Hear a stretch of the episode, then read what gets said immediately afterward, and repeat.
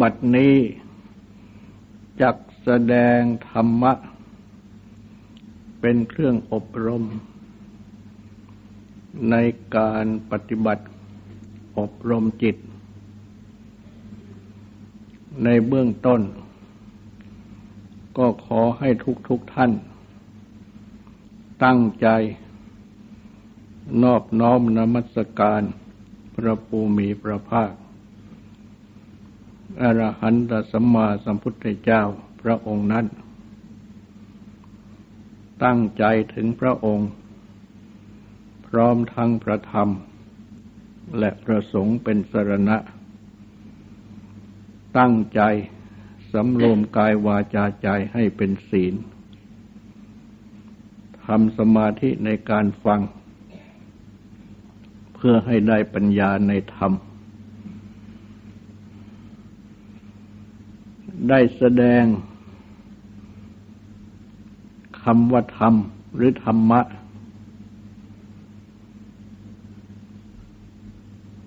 ซึ่งพระพุทธเจ้า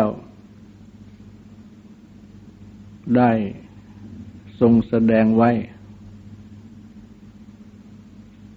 และที่พระอาจารย์ได้อธิบาย โดยที่คำว่าธรรมหรือธรรมะนี้ ได้เรียกกัน ในที่หลายแห่ง เช่นพระพุทธเจ้าตรัสรู้ประธรรม พระพุทธเจ้าทรงแสดงธรรมสั่งสอน ตลอดจนถึง กุศลธรรม อกุศลธรรม อัพยากตธรรม รูปธรรม อรูปธรรมเป็นต้น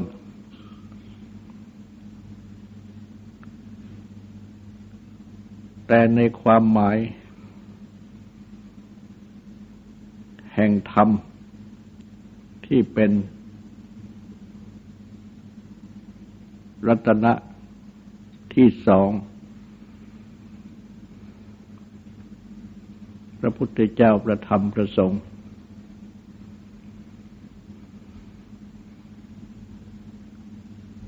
ท่านได้แสดงไว้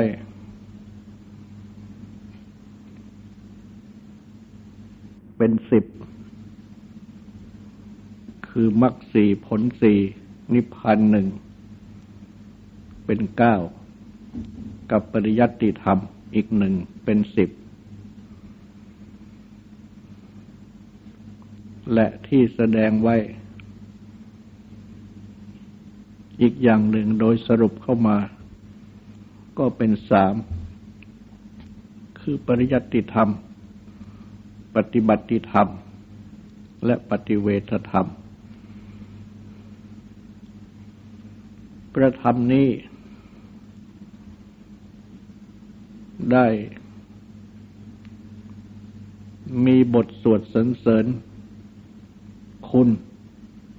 อันเรียกว่าธรรมคุณ ว่าสวาคาโตปะกวตาธรรมโมเป็นต้น ดังที่ได้กล่าวแล้วก็ได้จับอธิบาย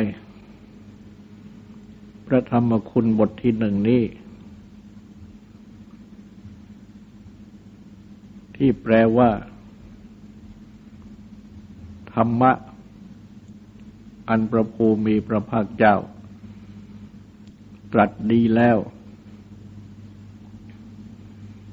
และได้มี บทสวดสรรเสริญ ขยายความออกไป ว่าทรงแสดงธรรม งามในเบื้องต้น งามในท่ามกลาง งามในที่สุด ทรงประกาศ พรหมจรรย์ คือพระศาสนาคำสั่งสอน หรือพระธรรมวินัย พร้ อมทั้งอัฏฐะพร้อมทั้งพยัญชนะ บริบูรณ์ บริสุทธิ์ สิ้นเชิง ดังนี้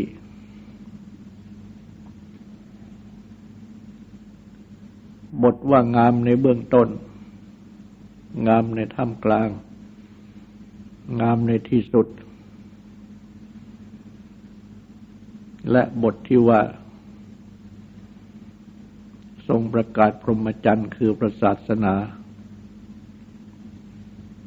คำสั่งสอนคือพระธรรมวินัยนี้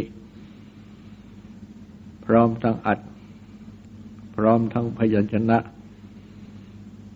บริบูรณ์บริสุทธิ์สิ้นเชิง ก็เป็นคำอธิบาย ของคำว่า งามในเบื้องต้น งามในท่ามกลาง งามในที่สุดคำนี้แปลมาจากคำว่า อาดิกัลยานัง มัชเชกัลยานัง ปริโยสานกัลยานังคำว่ากัลยาณะ ก็เป็นคำที่ใช้พูดในภาษาไทย แปลกันว่างาม และสำหรับที่ใช้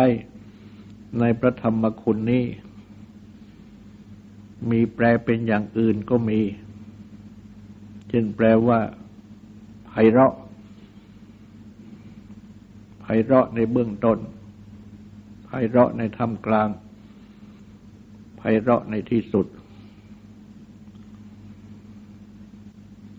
ธรรมะที่พระพุทธเจ้าตรัส อันมีลักษณะดังกล่าวนี้ พระอาจารย์ก็ได้แสดงความหมายไว้ เป็นต้นว่าที่ ว่างามในเบื้องต้น ก็คือทรงแสดงศีล งามในท่ามกลาง ก็คือทรงแสดงสมาธิ งามในที่สุด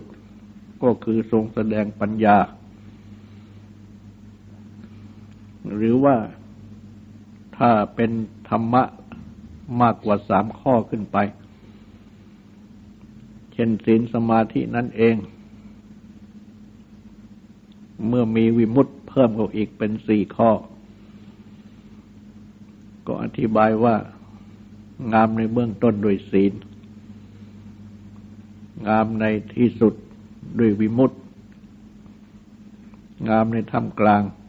ก็โดยสมาธิด้วยปัญญา ดังนี้เป็นต้น เมื่อพิจารณาดู แล้ว ก็จะเห็นได้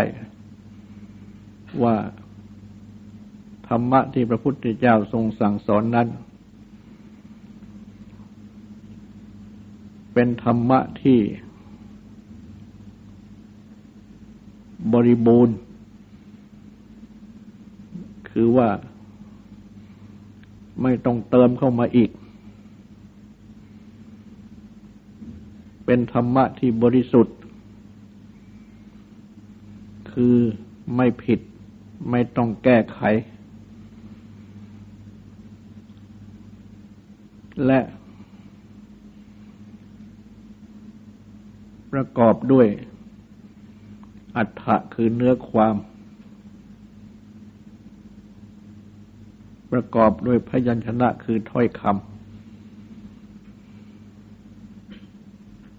ก็บริสุทธิ์บริบูรณ์ ไม่มีผิดพลาดบกพร่องคคือว่า ใจความกับถ้อยคำเหมาะกัน สมกัน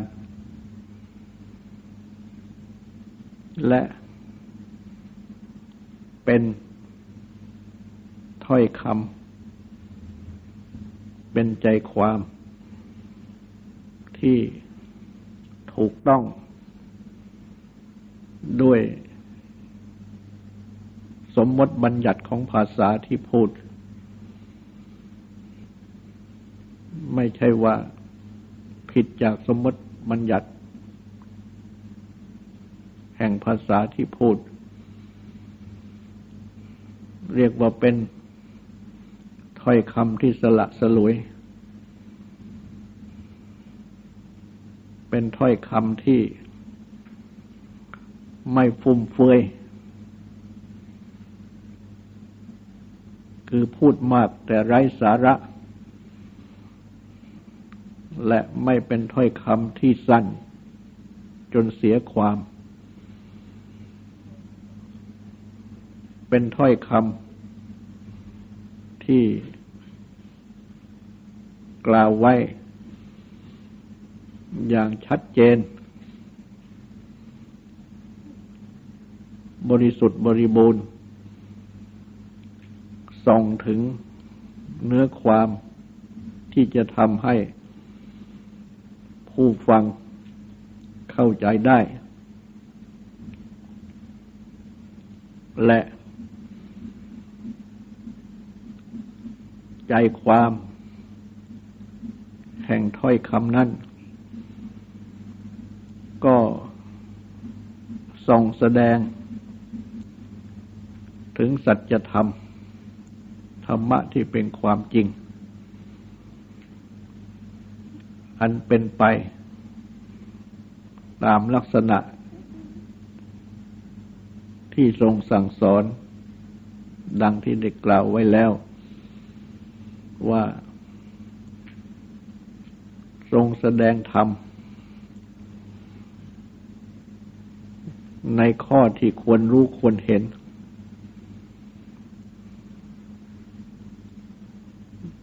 มีเหตุอันผู้ฟังอาจตรองตามให้เห็นจริงได้ และมีปาฏิหาริย์คือว่าปฏิบัติได้ผลสมจริง ตามที่ทรงสั่งสอน คือปฏิบัติให้บรรลุถึงประโยชน์ปัจจุบัน ประโยชน์ภายหน้า และประโยชน์อย่างยิ่ง คือมรรคผลนิพพานได้ เพราะฉะนั้น ถ้อยคำที่ทรงแสดงนั้น จึงสมบูรณ์ด้วย เนื้อความ หรือใจความ อันนำให้เกิดความเข้าใจ ให้เกิดความรู้ ทั้งเหตุทั้งผล และให้ปฏิบัติได้บรรลุถึงผล ตามที่ทรงสั่งสอนได้ เป็น การแสดงที่ทำให้ปฏิให้เข้าใจ และให้ปฏิบัติได้ ไปโดยลำดับ เพื่อผลที่ประสงค์ ตามที่ทรงสั่งสอน ไม่มีขาดตกบกพร่อง เหมือนอย่าง เป็นทางที่นำไปสู่เป้าหมาย ที่จะไปถึง ติดต่อกันไปโดยตลอด ตั้งแต่ต้นทาง จนถึงปลายทาง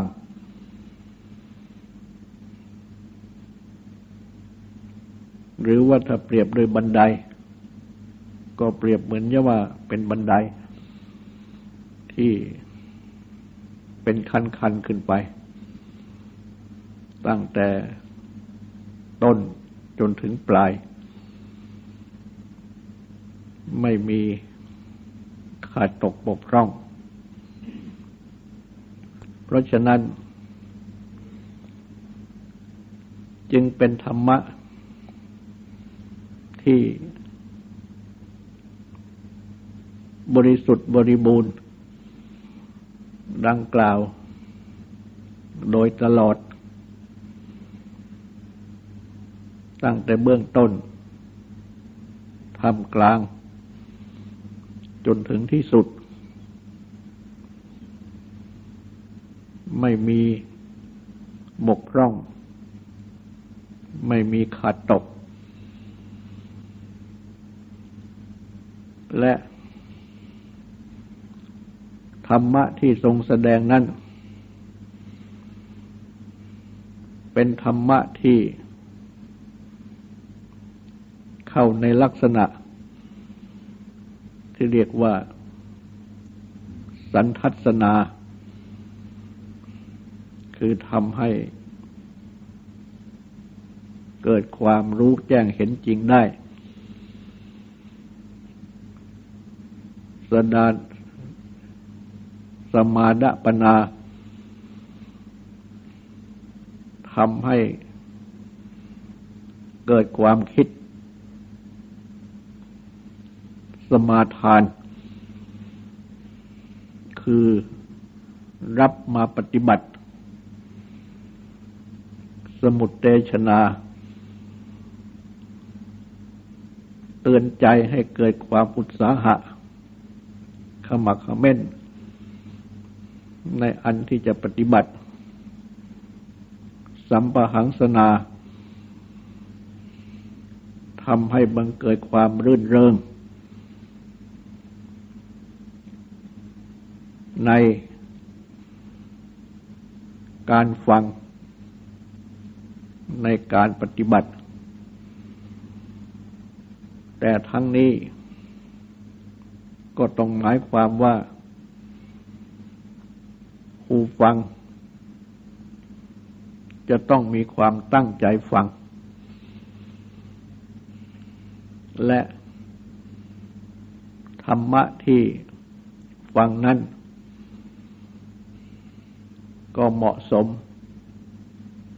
กับ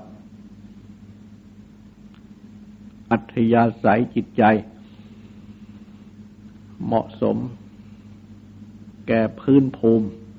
ของจิตใจ ที่เรียกว่า เหมาะสมแก่อินทรีย์ของบุคคล ทั้งนี้ก็เพราะว่า พระพุทธเจ้าได้ ทรงสั่งสอน ประกอบด้วย ปาฏิหาริย์สามข้อ ข้อที่หนึ่ง ก็คืออิทธิปาฏิหาริย์ปาฏิหาริย์คือการที่แสดงฤทธิ์ได้ อันเป็นเครื่องปราบ เป็นเครื่องทำลาย มานะทิฏฐิ ของผู้ที่รับเทศนา และคำว่าอิทธินี้ ก็ไม่ได้มุ่งหมายว่าเหาะเหินเดินฟ้า อย่างที่เข้าใจกันโดยมากอย่างเดียว แต่ว่าหมายถึง การที่จะ หรือวิธีที่จะทำลายทิฏฐิมานะ ของผู้ฟังได้สำเร็จ ดังเช่น เมื่อพระพุทธเจ้า เสด็จไปโปรด ภิกษุเบญจวัคคีเพื่อแสดงปฐมเทศนา ในครั้งแรกท่านทั้งห้านั้น ไม่ยอมเชื่อ ว่าพระองค์ได้ตรัสรู้ประธรรมแล้ว เพราะว่าพระองค์ได้ทรงเลิกทุกขกิริยา ที่ท่านทั้งห้านั้นนับถือ ท่านทั้งห้าจึงคิดว่าได้ทรงท้อถอยเสียแล้ว เวียนมาเพื่อความมาก ๆ คือเพื่อความสุขสำราญ เสียแล้ว จึงได้หลีกออกไป พักอยู่ในอิปาอิสิปัตนะมฤกทายวัน แขวงเมืองพาราณสี ท่านเห็นพระองค์เสด็จมา ก็ได้เพียงต้อนรับอย่างเสียไม่ได้ พระองค์ก็ต้องใช้พระวาจาตรัสแก่ท่านทั้งห้านั้น ให้ท่านทั้งห้านั้น ละทิฏฐิมานะ ยอมฟังคำสั่งสอนของพระองค์ และเมื่อท่านทั้งห้านั้น ยอมฟังคำสั่งสอนของพระองค์ พระองค์จึงได้ทรงแสดงปฐมเทศนาโปรด การที่ได้ทรง ตรัสพระวาจา ให้ท่านทั้งห้า ละทิฏฐิมานะได้ ยอมฟัง เทศนาของพระองค์ นี่แหละคือว่าอิทธิปาฏิหาริย์ซึ่งเป็นกิจเบื้องต้น ที่พระพุทธเจ้าจะต้องทำก่อน ถ้าผู้ฟังยังมีทิฏฐิมานะอยู่ พระองค์ก็ยังไม่ทรงแสดงธรรมเทศนา จะต้องทำให้เขาละทิฏฐิมานะยอมที่จะฟังซะก่อน และคำว่ายอมที่จะฟังนี้ ก็ไม่ใช่หมายความว่าให้เขาเชื่อ เป็นแต่เพียงว่าให้ยอมฟัง ให้ตั้งใจที่จะฟังเท่านั้น จะเชื่อหรือไม่เชื่อก็เป็นอีกเรื่องหนึ่ง พระองค์ไม่บังคับให้เชื่อ เพียงแต่ว่าให้ยอมตั้งใจที่จะฟังเท่านั้น เรื่องนี้เป็นเรื่องสำคัญเป็นขั้นที่หนึ่ง เรียกว่าอิทธิปาฏิหารมาถึงข้อที่สอง อาเทศนาปาฏิหาร ที่แปลว่า ดักใจเป็นปาฏิหาร หรือดักใจเป็นอัศจรรย์ อันหมายความว่าได้ทรงทราบถึงอัธยาศัยจิตใจ ทรงทราบถึงอินทรีย์ที่แกลกกล้าหรือย่อหย่อนของผู้ฟัง ว่าเป็นอย่างไร ได้มีอินทรีย์ คือได้มีกำลังของสติปัญญามาเพียงไหน มีอัธยาศัยอย่างไร มีความคุ้นเคยอยู่อย่างไร ก็ทรงแสดงธรรม ให้เหมาะแก่ พื้นภูมิแห่งจิตใจของเขา ให้เหมาะแก่พื้นภูมิแห่งสติปัญญาของเขา จึงจะทำให้เขารับได้ ดังนี้เป็นข้อที่สอง จึงมาถึงข้อที่สาม อนุสาสนีปาฏิหารทรงพร่ำสอนเป็นอัศจรรย์ ก็คือทรงแสดงธรรมะสั่งสอน ชี้แจงแสดงให้ เกิดความเข้าใจได้ ที่เรียกว่าทันสันทัศนา ให้เกิดความคิดสมาทานคือรับปฏิบัติอันเรียกว่าสมาธปนา ให้เกิดความอุตสาหะ ในอันที่จะปฏิบัติ อันเรียกว่าสบุตรเตชนา ให้เกิดความรื่นเริง ไม่เบื่อหน่าย ในอันที่จะปฏิบัติ อันเรียกว่าสัมปหังสนา เพราะฉะนั้น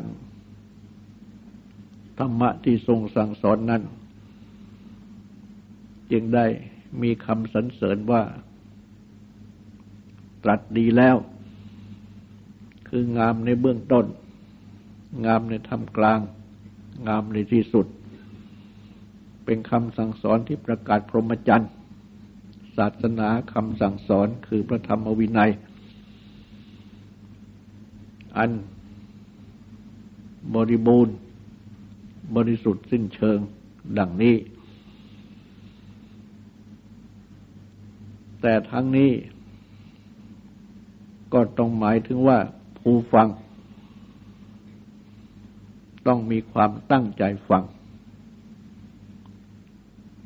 เป็นผู้ที่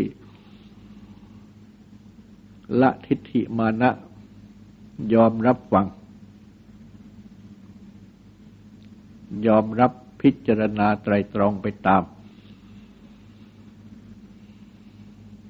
และเมื่อเป็นดังนี้ จึงจะได้ความรู้ได้ความเห็นในธรรม ได้ความรับปฏิบัติ ได้อุตสาหะในอันที่ปฏิบัติ และได้ความได้ความรื่นเริงในการฟังและในการปฏิบัติ พระพุทธเจ้าได้ทรงแสดงธรรม อันประกอบด้วยลักษณะอาการ และประกอบด้วยปาฏิหาริย์ทั้งสาม ดังที่กล่าวมานี้ เพราะฉะนั้น รรมะที่ตรัส จึงเป็นสวากขาโต ตรัสดีแล้ว แต่ว่าธรรมะที่พระสาวกได้แสดงการสืบต่อมาจนถึงปัจจุบัน ก็แสดงตามพระพุทธเจ้า โดยอาศัยหลักคำสั่งสอนของพระพุทธเจ้า แต่ว่าผู้แสดงขาด ลักษณะอาการขาดปาฏิหาริย์ทั้งสามของพระพุทธเจ้า เพราะฉะนั้นจึงเหมาะบ้างไม่เหมาะบ้าง แก่อัธยาศัยจิตใจของบุคคลผู้ฟัง หรือว่าอาจจะเหมาะแก่บางคน ไม่เหมาะแก่บางคน ดังนี้เป็นต้น เพราะฉะนั้น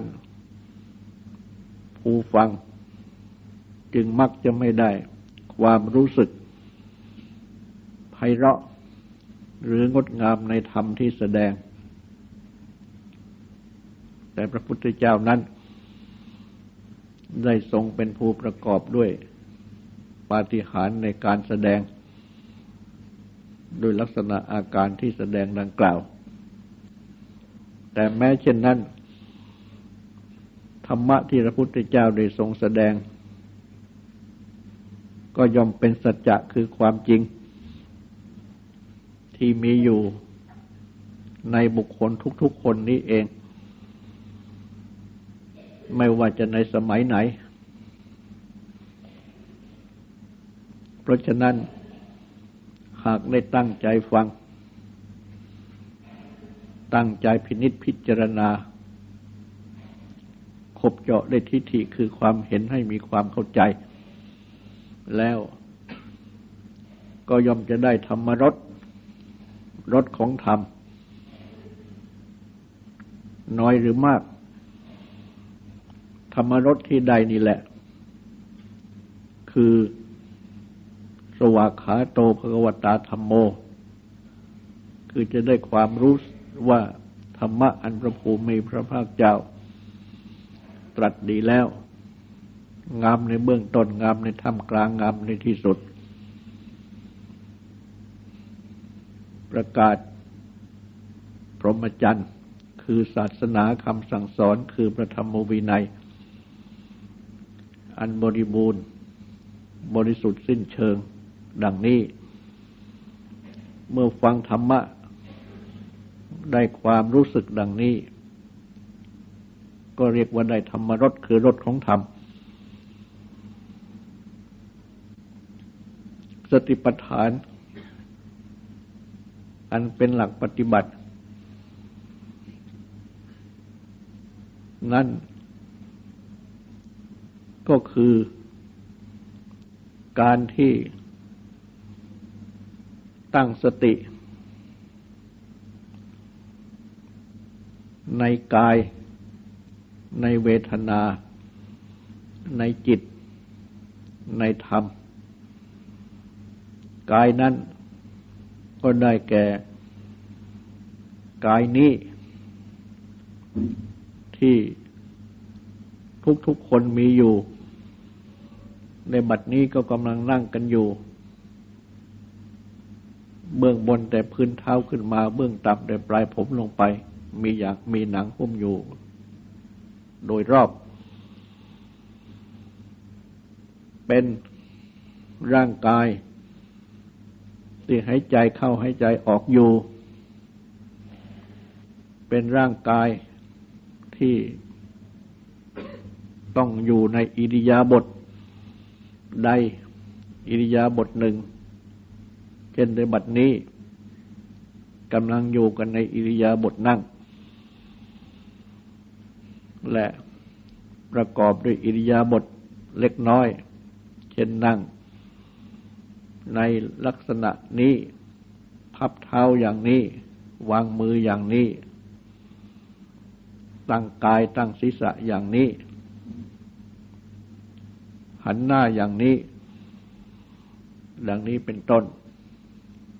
และเป็นร่างกายที่ประกอบด้วยอาการทั้งหลาย มีผมขนเล็บฟันหนังเป็นต้น และมารวมเขาแล้ว ก็เป็นร่างกายที่ประกอบด้วยธาตุทั้งสี่คือส่วนที่แข็งแข็ง ก็เรียกว่าปัทวีธาตุธาตุดิน ส่วนที่เอิบอาบเหลวไหล ก็เรียกว่าอาโปธาตุธาตุน้ำส่วนที่อบอุ่น ก็เรียกว่าเตโชธาตุธาตุไฟ ส่วนที่พัดไหว ก็เรียกว่าวาโยธาตุธาตุลม เมื่อธาตุเหล่านี้ ประกอบกันอยู่